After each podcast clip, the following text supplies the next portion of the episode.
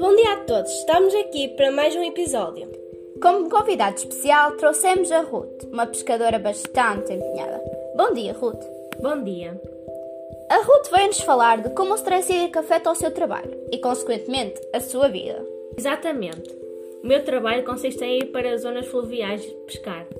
E como a água é uma das principais coisas de que depende o meu trabalho, haver a escassez da mesma é bastante prejudicial. E a escassez de água afeta o seu trabalho em que sentido? Bem, em diversos sentidos. Com a escassez de água, existe uma redução da quantidade de água nos rios e mares, o que, consequentemente, prejudica a qualidade e quantidade dos peixes. E para além disso, com esta redução, a própria Câmara Municipal acaba por colocar várias restrições aos pescadores. Tal como a nossa meteorologista nos explicou no primeiro episódio, o stress hídrico é muito influenciado, não só pela escassez de água, mas também pela sua má qualidade. Então, a poluição também a pode afetar. Em termos de poluição fluvial, em que é que isso afeta o seu emprego? Afeta em vários níveis. A qualidade do peixe diminui, visto que a sua alimentação é bastante prejudicada pela poluição, assim como o seu tamanho diminui, e para além disso, a sua reprodução é menor. De que forma a poluição prejudica a alimentação e tamanho dos peixes?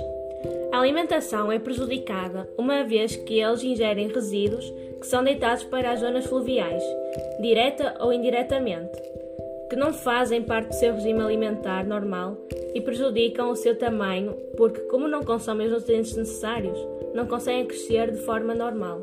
Quando ocorre escassez de água e de peixe, em que sentido é que isso pesa mais no seu estilo de vida? Isso influencia imenso. Lembro-me de uma situação que me marcou. Quando estive em África, não me deixaram pescar durante algum tempo devido a um alerta de stress hídrico lançado pela Câmara Municipal. Essa situação destroçou-me muito, uma vez que a minha principal fonte de rendimento era a venda de peixe.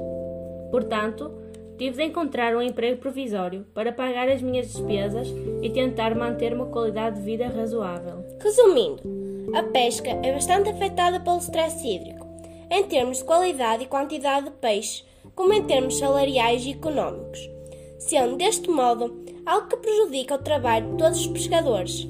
Exatamente. E assim chegamos ao fim de mais um episódio.